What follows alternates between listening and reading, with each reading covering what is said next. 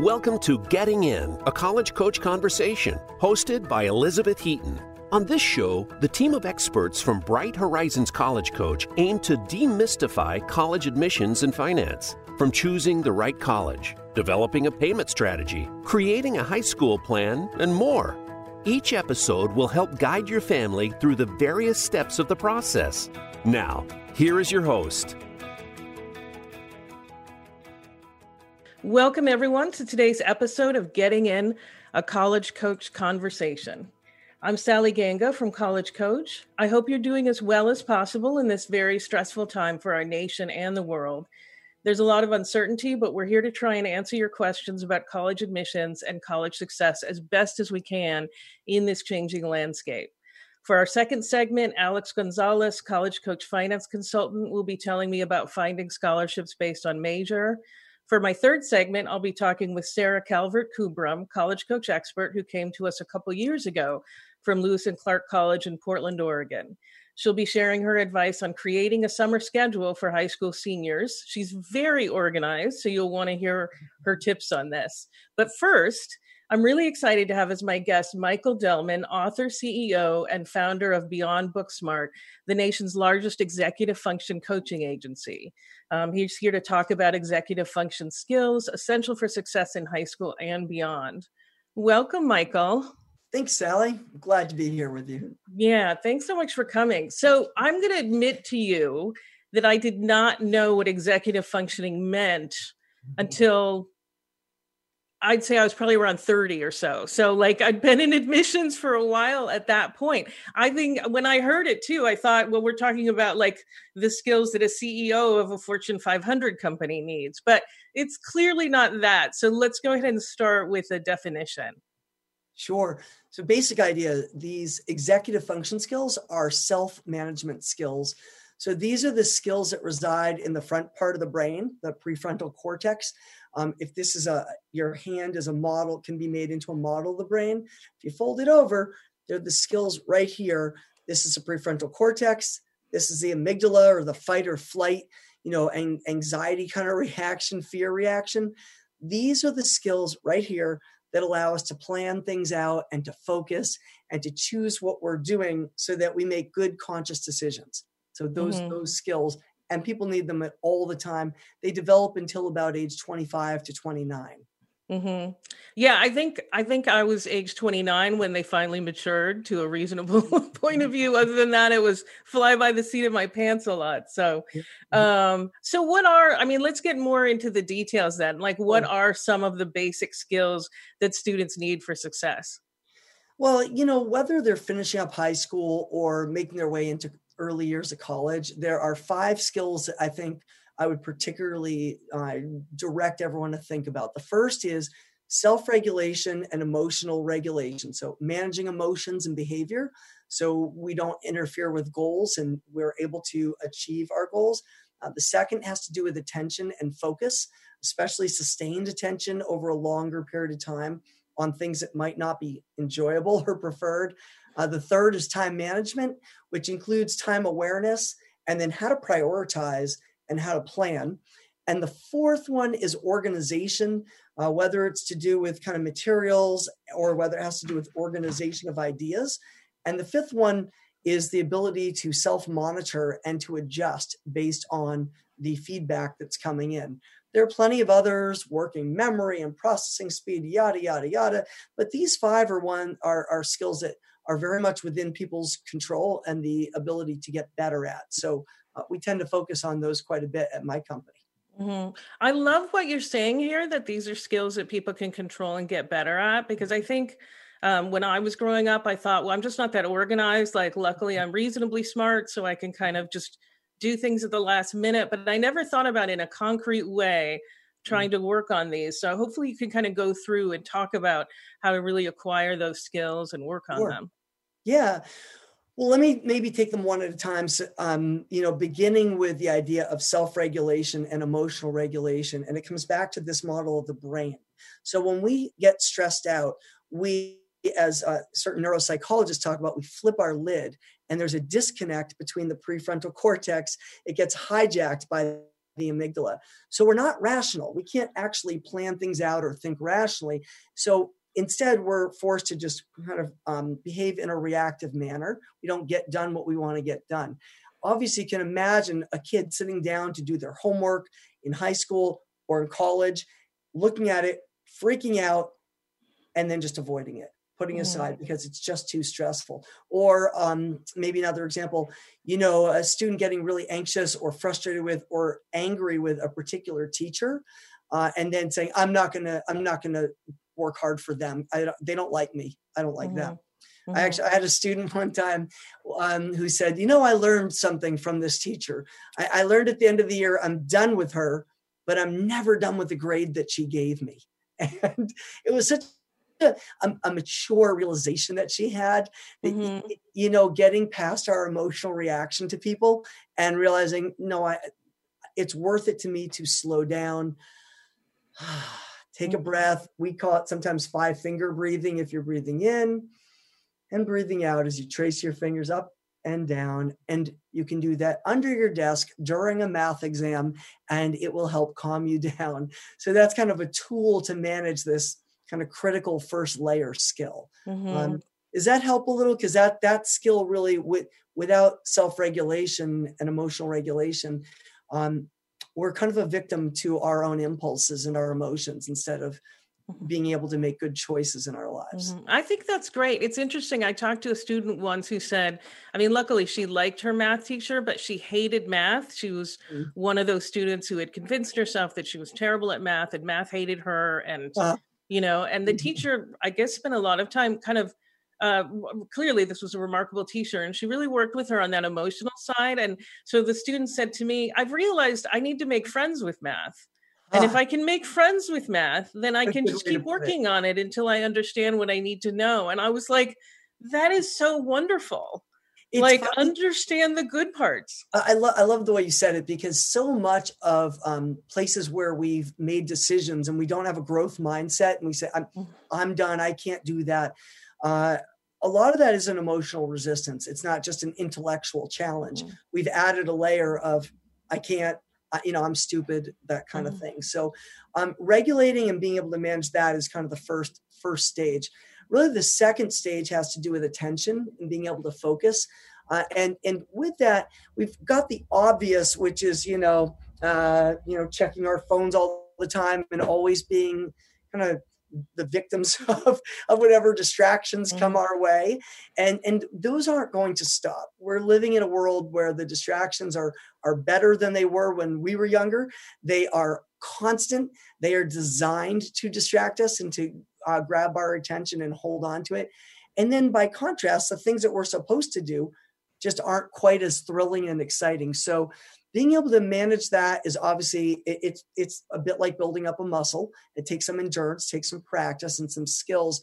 And so I, I would offer a you know one or two um, solutions here. There's the easy solution, which is uh, get a less comfortable chair and and uh, and don't study by the bird feeder, you know, where, where we got the, all the, the blue jays and the cardinals mm-hmm. flying in and out. And but um, but the harder solution is one about being active while studying and kind of being more of a detective than say a uh, uh, a factory worker that just takes whatever's in front of you. What happens is we get sleepy and and and because we're not active, we're not mm-hmm. engaged. Mm-hmm. And just like you and I are like reading each other, we're paying mm-hmm. attention to each other right now um, you know, I, I, heard your question, your comment. Uh, we're in tune with each other. You can get in tune with your work actually, and and actually argue with the text as you're reading something that you're you're supposed to be paying attention to. Saying, does that make sense? Do I agree with that? Why am I reading this? What does it mean? Why does it matter? You know, all those kinds of things. Those are active reading strategies that make a big, big difference. And same thing for studying. You know, why does it matter? What does it mean? Do I get it? Those kinds of questions that are, um, you know, kind of locked down and, and get the attention moving. Um, shall I go on to time management? Do you want me yeah, yeah. Let's go on to time management. Yeah. All right. Well, that's I love time management, um, and I'm also practicing time management, being aware of our our time that we've yeah. got. um, so, so time management it's not just that you need to have the right tool for the job, you actually need to put the right amount of effort into the job depending on how important the job is. And so for students, unfortunately, they've been sometimes bullied into or brainwashed into believing that everything that the teacher says is super important, or at least the teacher says things like, don't ask if it's on the test. I said it's important. It's actually not unreasonable for a student to think and maybe even to say, will this be on the test? Mm-hmm. At least to think it or to try to figure that out because mm-hmm. ultimately they've got limited time and they're busy people in, in, in a lot of ways. And so one exercise um, I, I like students to do is called the budget versus the actual. And so it's to make time estimates for what do you think an assignment will take for example, reading or studying for a test or working on section whatever of a paper, and then to check uh, how um, how long it actually took and to compare the two.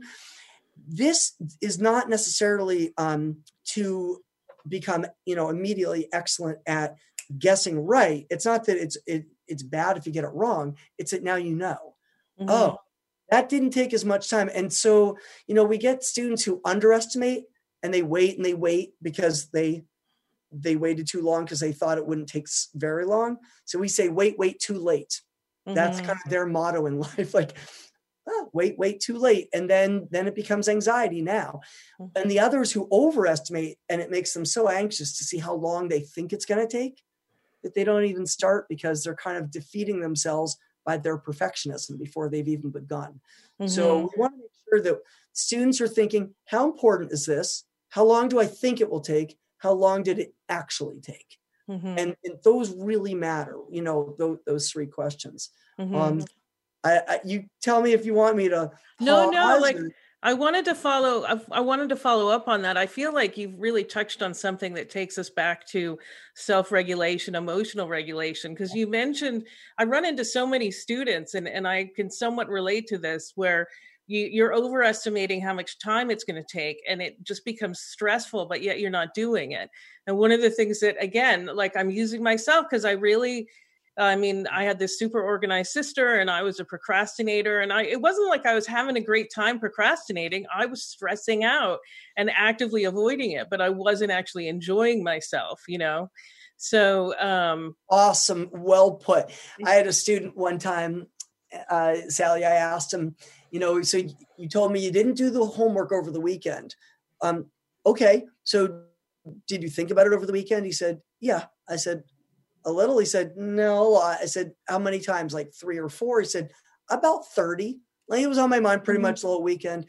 And I asked him how long the homework realistically would have taken. He said, honestly, 30 or 45 minutes.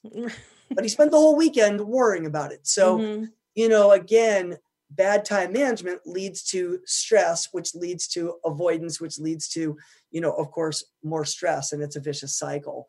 Um and, and you know just the other two i thought i would mention is about mm-hmm. organization because i know people care a lot about that. How do you create order out of chaos and all the materials and ideas? Um and i think it's just there's no one system.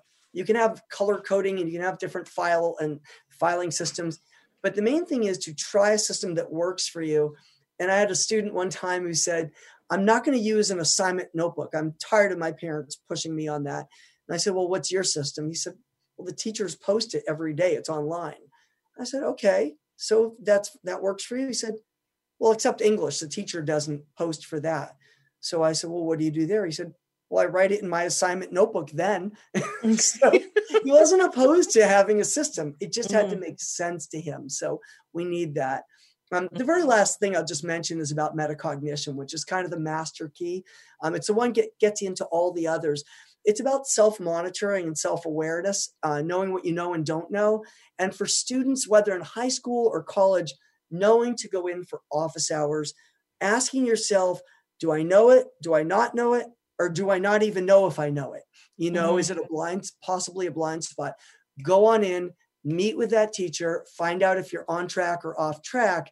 And, you know, that allows you to develop systems and to follow through and to become a good self advocate because as you learned you know in, in some and you mentioned in some of your comments and we've all learned it's not about getting everything right right away it's about learning over the course of time and and if you have good self awareness, which is such a critical executive function skill, it allows you to develop the other executive function skills. So having that cognitive flexibility to dive in, dive out, see the big picture of yourself is kind of the mm-hmm. master key of it all. Mm-hmm. And so, so that, a helpful start. yeah, no, that was really helpful. And I liked what you said about kind of realizing that maybe you don't know everything and that's okay. And so then you just go ask for help, you know, but like being able to dive back and look at that. When I work with students who I'm a little like concerned about their success in college, one of the things I say to them is, look, plan on going to see, plan on going to the writing center, even if you don't think you need it. Just go to the writing center. Just make sure everything's fine. If you're in a math class and you've you know historically struggled with math or maybe you haven't and it's just college and it's probably going to be harder than what you're used to that's okay too. Just right. go to the math center. So it's mm-hmm. i'm trying to get i always try and promote those sorts of strategies right so I'm, I'm glad you gave me a chance to talk with you today. And, and I'll just mention that, you know, I did write a book about this. It's called Your Kid's Gonna Be Okay. So if people are interested, um, they could just go on Amazon or my company's Beyond BookSmart. They can go there and get a, get access to a link if they want to learn more specific strategies. Um, okay. Um, but it's been great talking to you. Thanks. Yeah, so great talking to you too. Thank you so much. Real pleasure. Um, all right, great. And so um, now, everyone, we're going to be taking a short break. But when we return, I'll be talking with Alex Gonzalez about merit scholarships based on major. Thanks so much.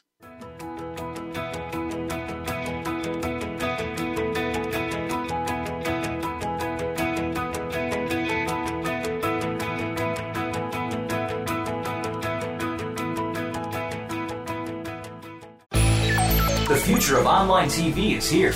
View exclusive content from your favorite talk radio hosts and new programs that you can't see anywhere else. Visit VoiceAmerica.tv today.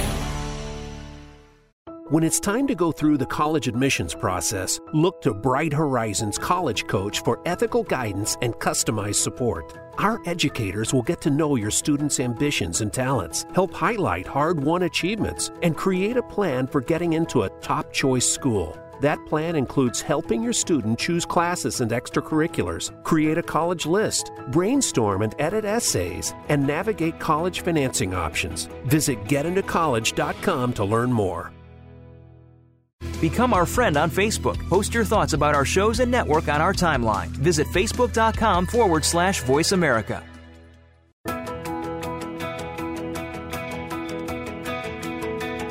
You are listening to Getting In, a college coach conversation. To submit a question for an upcoming listener Q&A segment or to suggest an idea for a future segment, please send an email to gettingin.voiceamerica at gmail.com. Now, back to the show. Welcome back, everyone. As I mentioned before our break, we'll now be talking to Alex Gonzalez. Welcome, Alex. Hey, thanks for having me here. Oh, thanks so much for being on the show. I really appreciate it. Um, all right, so let's let's start. Like, what's the best place to um, start searching for major-based scholarships?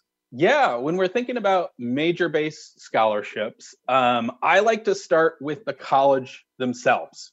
Um, their applications, the admissions department will have their own scholarships, but each department might have scholarships. I can kind of remember back when I was working um, um, in the University of Portland's uh, financial aid office, is that we would have scholarships that were housed in the College of Engineering, the College of Business, um, for particular majors and their departments. And so these were extra, whether freshmen could apply or undergraduates could apply each year in addition, if you guess if you're thinking about majoring in music um, or kind of talent-based scholarships, they might be housed in those departments as well. Um, funny enough, we didn't have a large enough music bar- department to give scholarships for our everyone who was majoring in music. So a lot of our students were minoring in music, and some with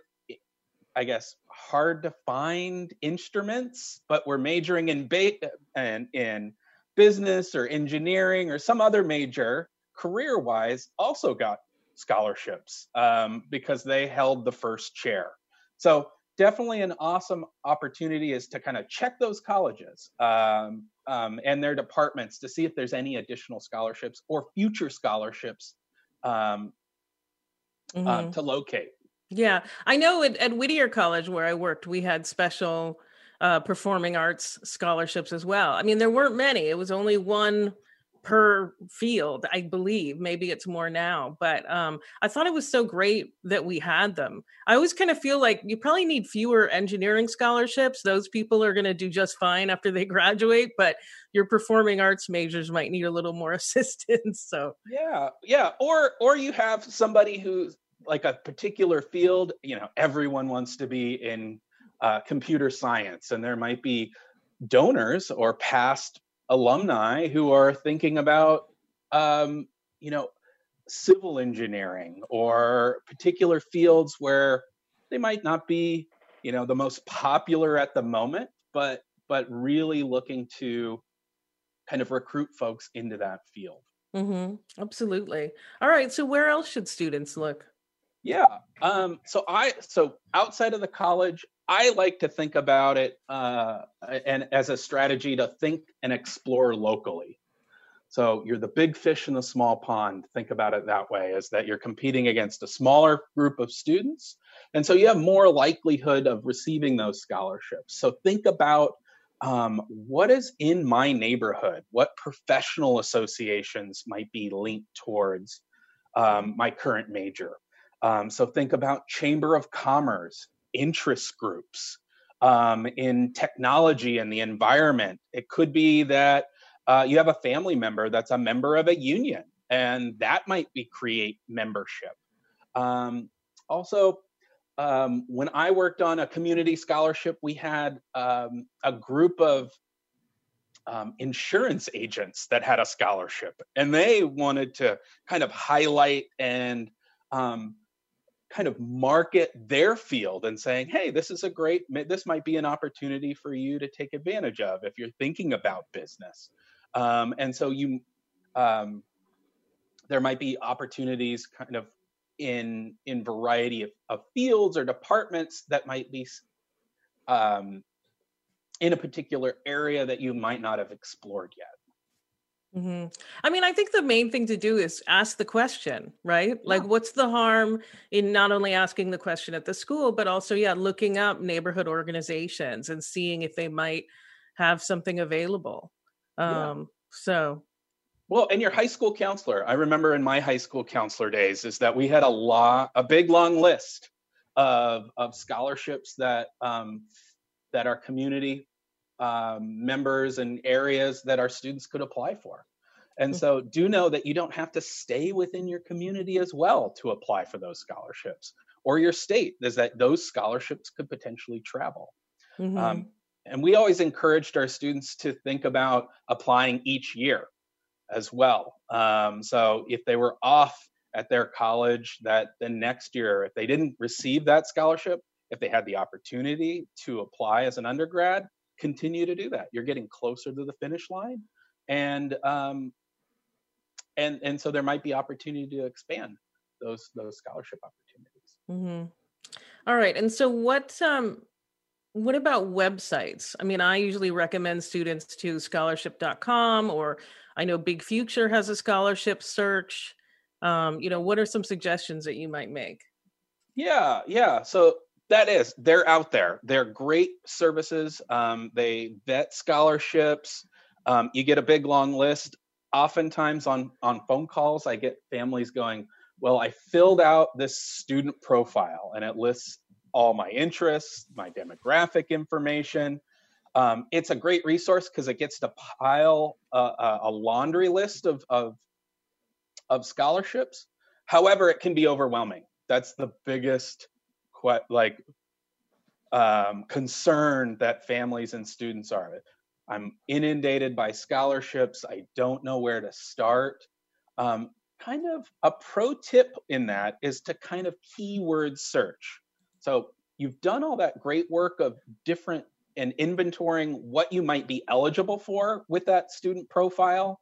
But now it's kind of can we be targeted in thinking about maybe uh, where am I in my community? Am I in the Bay Area? Am I in the greater New York area?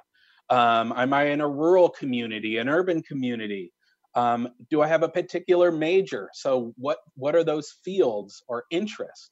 Um, it might be based on a career as well. Don't think that it has to be based on your major or if you're undecided with what major you're going to be, but you have an idea of the career field. That might be a place where um, you you start keyword searching some of those search engines like FastWeb, Scholarships.com. Uh, the big, big future on through College Board has a great resource as well. Um, but targeting those and doing the work before you search can really help identify. Mm-hmm. And setting reasonable goals. So um, oftentimes you kind of read those books that say apply for everything, or the easy answer from a high school counselor might be apply to apply as, as many as you possibly can. But we know that you're taking uh, AP classes, you're applying to you know multiple colleges, uh, you have other things that are in your life, mm-hmm. and, and, so you know it's it's hard to convince really anyone to say, oh, apply to 13, 20 scholarships, um, and and get that no. But if you target and say, okay, I'm going to have a goal of three to five outside scholarships, outside of my college's scholarships, outside of the app, uh, the scholarships that are tied to the application then now you have a reasonable goal. And as you know, essays are important. Those extra pieces um, to that application are really going to help you shine because you spent more time mm-hmm. and you've answered those questions. Mm-hmm. I always like to, when I was working with students too, I'd always emphasize look for the the scholarships from the local associations. Like typically that is where you have your best chance of getting one. You know, I had a student who applied for Coca Cola. I had multiple students apply for Coca Cola, and only one of them even made it to the interview. Now, that was impressive that she made it to the interview. That was amazing, but I can't tell you about all the amazing students who applied and got nowhere. Whereas, like that little scholarship to like the Lions Club or the local, like, you know union for whatever it might be like i actually saw students you know get maybe it was $500 maybe it was a thousand over four years that adds up that that makes a difference yeah and and also you live in that community these folks want to give you money they want you to be successful they're invested and so they're going to invest in you um, it reminds me of a story of, of so i had one student that i was helping um, and he applied to a small scholarship, like you're talking about. Small scholarship, Chamber of Commerce of the Portland metro area. Um, it, I want to say it was $500. It was enough for books, but what he got out of it was connections. So he mm-hmm. went to the award dinner and he sat next to somebody who owned a hardware store. Mm-hmm. And guess what his summer job was? as that he worked for that hardware store and mm-hmm. you know on a weekend a day and it, they were flexible because i mean here was this donor mm-hmm. and mm-hmm. and he received that scholarship and an active member of the community and he really made it work mm-hmm. so yeah and i imagine some mentoring might have gone along with that too oh you know yeah. so the, he got a job and then he also had a mentor as long as he might be interested in business and it didn't have to be at a hardware store that's the other thing yeah. that i always like to emphasize so yeah um yeah all right any other any other sorts of ideas or anything well again reiterating that you know starting small and then moving your way up um, to those national scholarships um, those can have those big money tickets is that you're kind of seeing those $10,000 for a STEM scholarship. Um, they are worth it.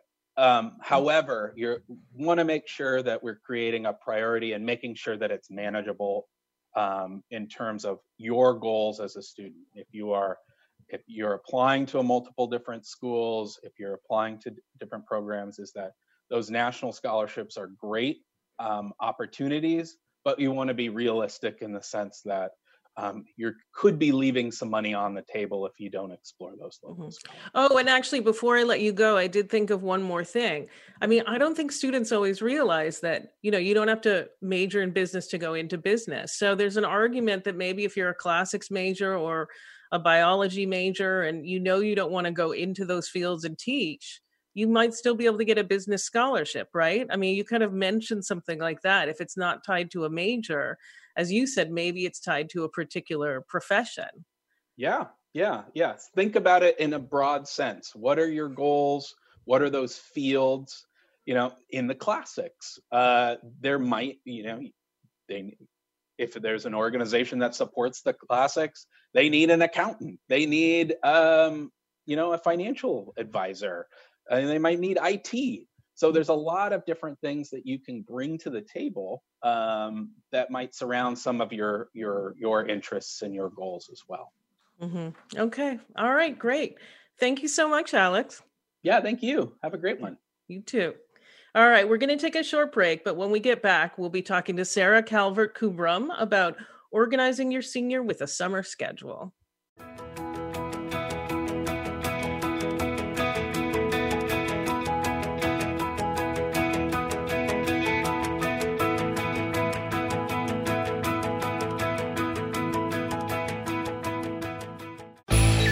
The future of online TV is here. View exclusive content from your favorite talk radio hosts and new programs that you can't see anywhere else. Visit VoiceAmerica.tv today. College admissions can be stressful, but Bright Horizons College Coach is here to help. Our college experts, who worked in admissions and financial aid at some of the nation's most selective institutions, offer ethical, customized assistance based on each student's individual strengths and interests. Students receive one on one guidance throughout the process, and our 100% success rate means all of our students have been accepted to college. Visit getintocollege.com to learn more. Become our friend on Facebook. Post your thoughts about our shows and network on our timeline. Visit facebook.com forward slash voice America.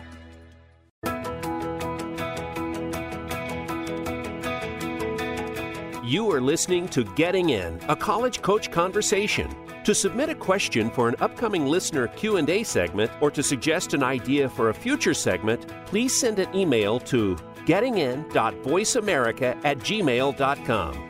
Now, back to the show.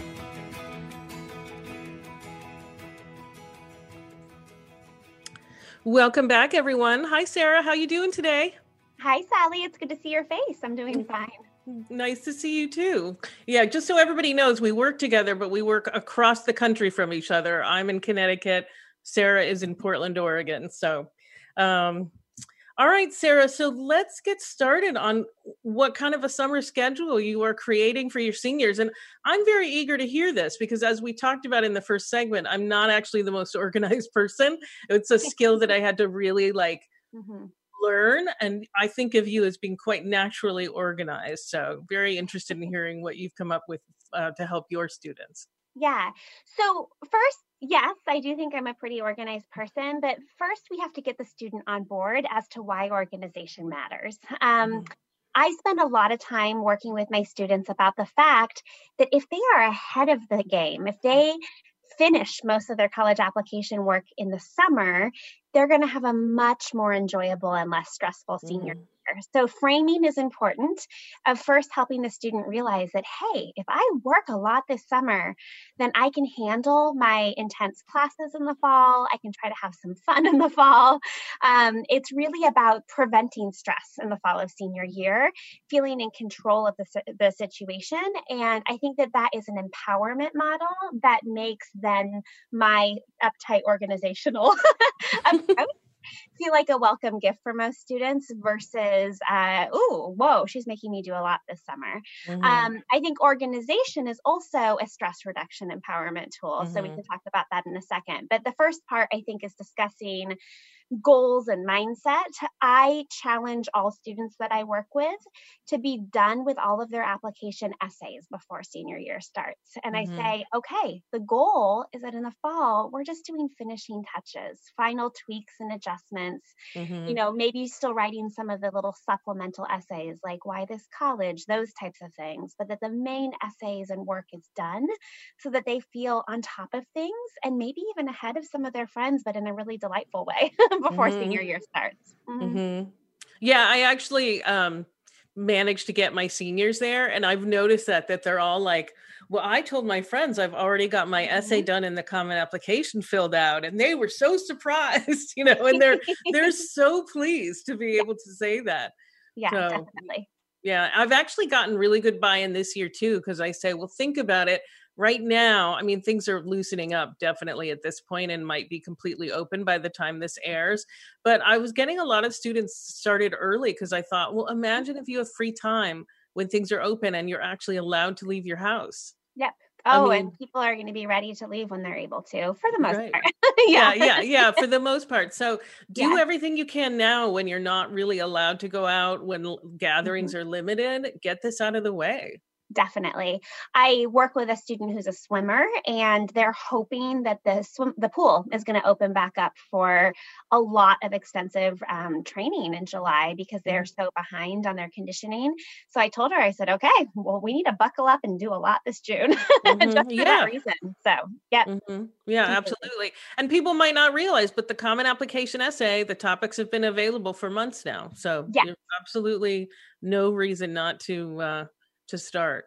But anyway, okay. So what are some of the concrete things you're thinking about? I just mentioned mm-hmm. essays, but there's there's more yeah. than that for sure. Definitely. So I overwhelmingly start with my students on essays, as you mentioned. For most students, the very first is the common application essay because if you look up those prompts online, they're open ended, they're reflective, there are content in those that you can utilize in other applications. So let's say you're then going to also work on the University of California application or the coalition application quite often, if you start with a common application, you can use some of that content. So mm-hmm. that's a mm-hmm. good starting point.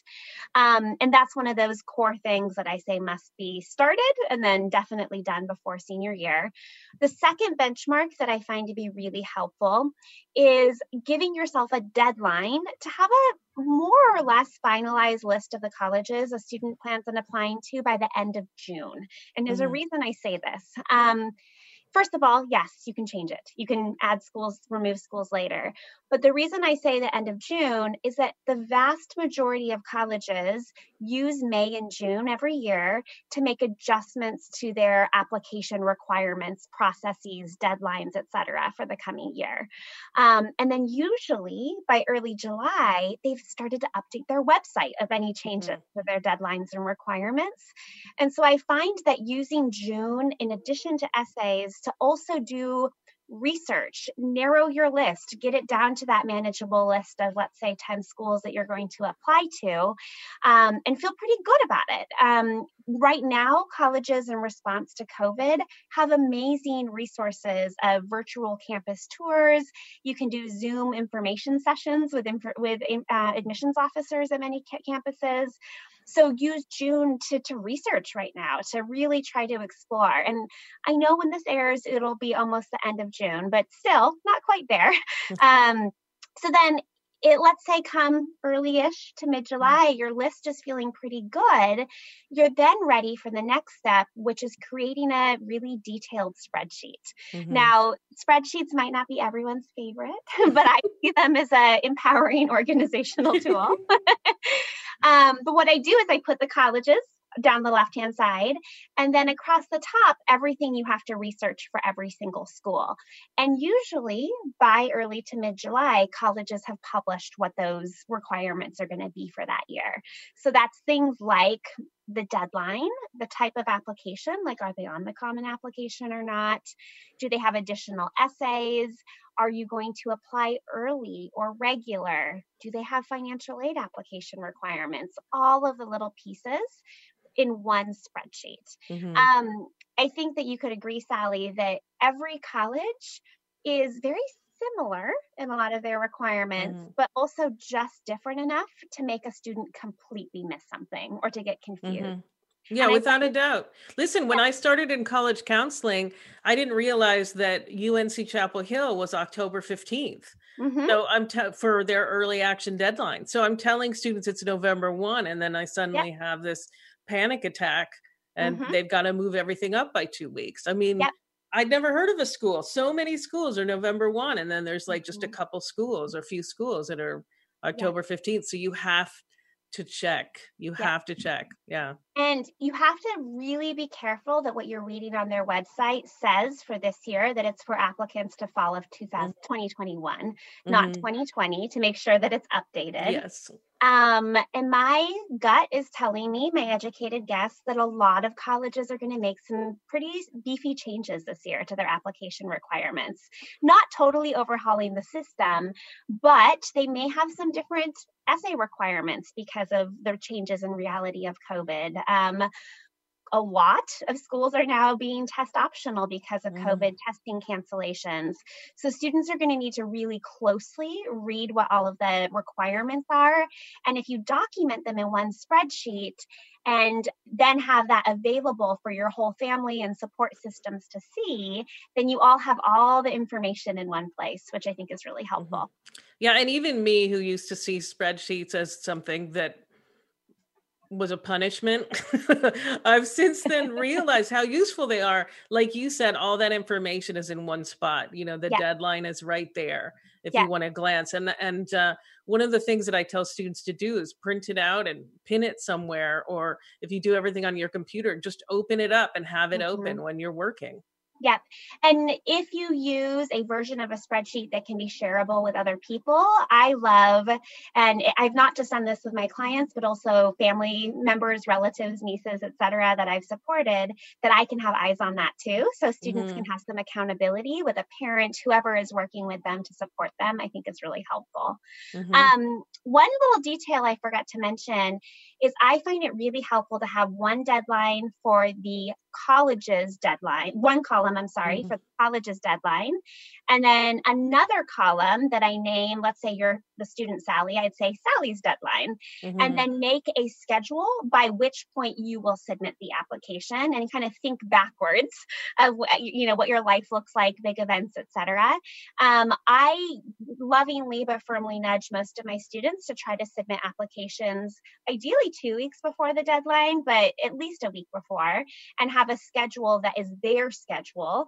Um, and oftentimes it's a rolling schedule where, where, each weekend they're pushing submit on a school or things like that to really feel like they're on top of it as well. Mm-hmm. See, I knew I was going to learn some even though I've been doing this forever. I knew I was going to learn something from you cuz I've I always tell them at least 2 weeks ahead of time, but I've never thought of saying specifically let's address your schedule and mm-hmm. figure it out and that's the way to get really strong buy-in from them mm-hmm. because otherwise some students are like why am i pushing to get this done when i have more time Right. And let's say, let's assume, for instance, that schools are in person in this, this fall. Who knows? A lot mm-hmm. of students really want to have fun on homecoming weekend, for mm-hmm. example. So I'll say, hey, do you have any big weekends this fall? And let's block those out. Let's say, no, no college work will be done then. And let's put realistic submission deadlines for Sally's deadlines mm-hmm. um, around weekends that actually feel attainable for you. Mm-hmm, mm-hmm. Yeah, and then there's holidays, Yom Kippur, Rosh Hashanah. I mean, a lot mm-hmm. of really important holidays come up around then too. So yeah, definitely. That is very good. Yeah. Um, anything else? You know those are the really the really big ones. Um, i'd also say that if you haven't already it doesn't hurt to email teachers. Um, they might see it if their school year is done and make sure you have a plan or you've thought about who will write the letters of recommendation um, for colleges that accept them also, spending some time on the activities and honors section of the applications. Um, each application platform is a little bit different. So, once you can get in there and see that, that can be helpful. But those are really the main things for the summer. And then you can really confidently put the finishing polishes and touches in the fall. Mm-hmm. So I do want to say, I think you're right that there's going to be a lot of changes this year, but I've mm-hmm. actually because I had some students finish really early because they couldn't do their extracurricular activities. So they're mm-hmm. done with their um, common application essay. I've actually had a few just, I told them, look, this is a risk, but it's unlikely that University of Wisconsin is going to change their essay topic. Yeah. I mean, they might, right? Like you have to be mm-hmm. ready. They might, but there are schools where it's basically been the same right. as long as I've been doing this. Every year I have students apply to University of Wisconsin. It always seems to be basically the same essay topic. Mm-hmm. So it just so in that case, sometimes I'm like, maybe just try it out. Like, you know, yeah. don't get mad at me though. I'm warning you that it might change, but I do yeah. think it's gonna be worth your time. And so kind of wondering if you're thinking about doing that or if you're gonna give your students a break. You know, I, I, agree with you that that's probably not a bad risk to take, but um, I tend to work with a lot of students in California who are at least filling out the University of California mm-hmm. system application and the common application.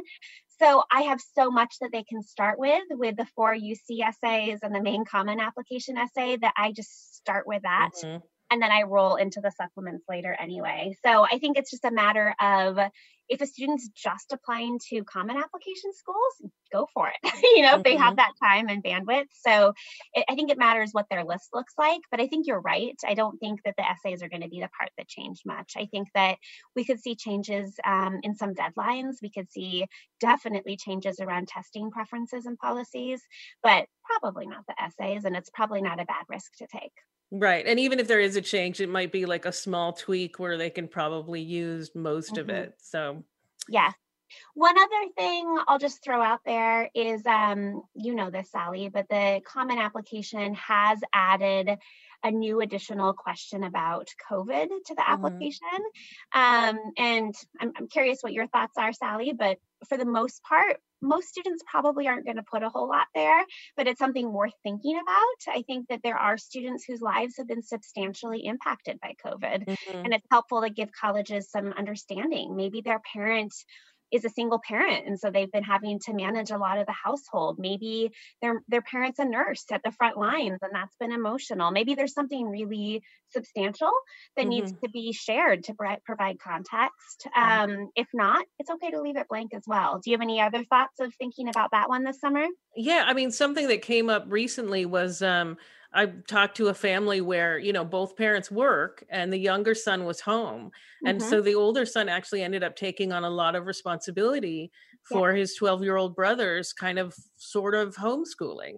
Mm-hmm. You know, so suddenly, like, this was this major kind of responsibility. And I said, definitely write about that. That is something mm-hmm. that colleges really do care about. Yeah. So, and COVID or not, colleges do care about young people having to rise to the occasion of big mm-hmm. family duties. And that's a perfect example. So I think all families can be thinking about, huh, how, how has COVID changed our life? And do we need to say anything there? Mm-hmm, mm-hmm, exactly. Yeah. So you can add that to your to do list. Mm-hmm. Um, all right. And so, as re- regular listeners know, um, sometimes we like to do a school spotlight. And in the past, it's just kind of been me and the other hosts kind of reading through um, like a brief explanation. But I thought we've got some extra time today, and I think it would be really fun. Like, I want to hear from somebody about the school that they went to or that they love for whatever reason that might be. Now, I thought you'd be the perfect person as a having come from Lewis and Clark to talk about Lewis and Clark. So, mm-hmm. could you tell us a little bit about it? Like, just start out with the basics, and then we'll go from there. Yeah. Um, so Lewis and Clark College is a small liberal arts college, about 2,000 undergraduate students in Portland, Oregon, and it's kind of up on a hill right on the edge of the city in the suburbs. So you're in Portland, but it's surrounded by a big park. It feels like a really what you would imagine residential, beautiful college campus. Um, it's definitely your home away from home. Um, they require the first two years of students to live on campus, but they provide or guarantee housing for all four years. Mm-hmm. And the majority of students do live on campus because they have apartments, it's residential.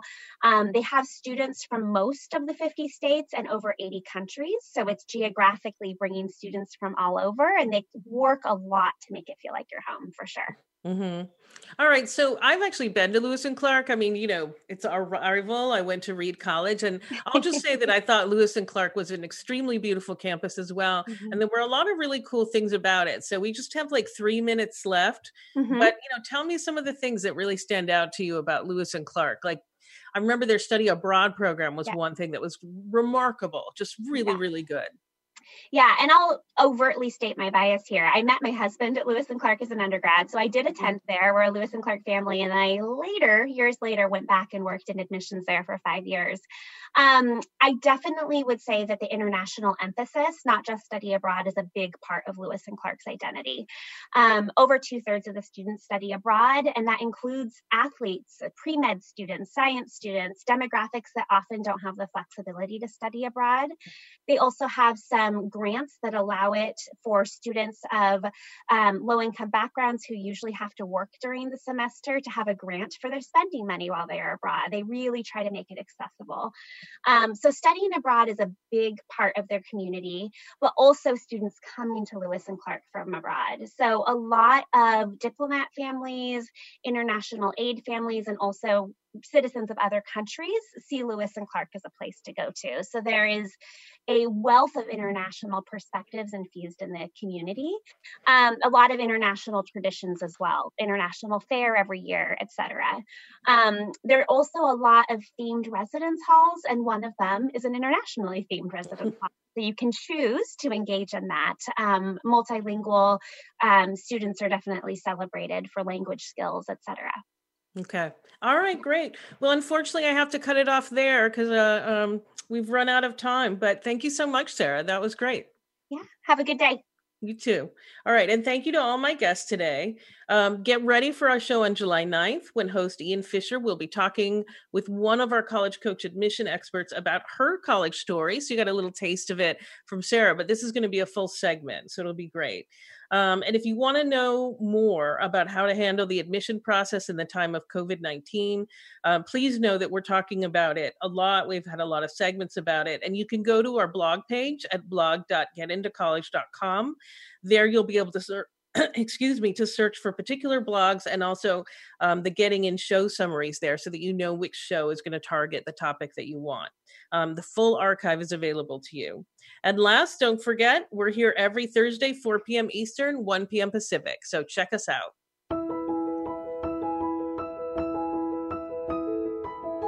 Thank you for tuning in to Getting In, a college coach conversation, hosted by Elizabeth Heaton and the team of experts at Bright Horizons College Coach. Join us again next Thursday at 1 p.m. Pacific Time, 4 p.m. Eastern Time on the Voice America Variety Channel. Have a good week.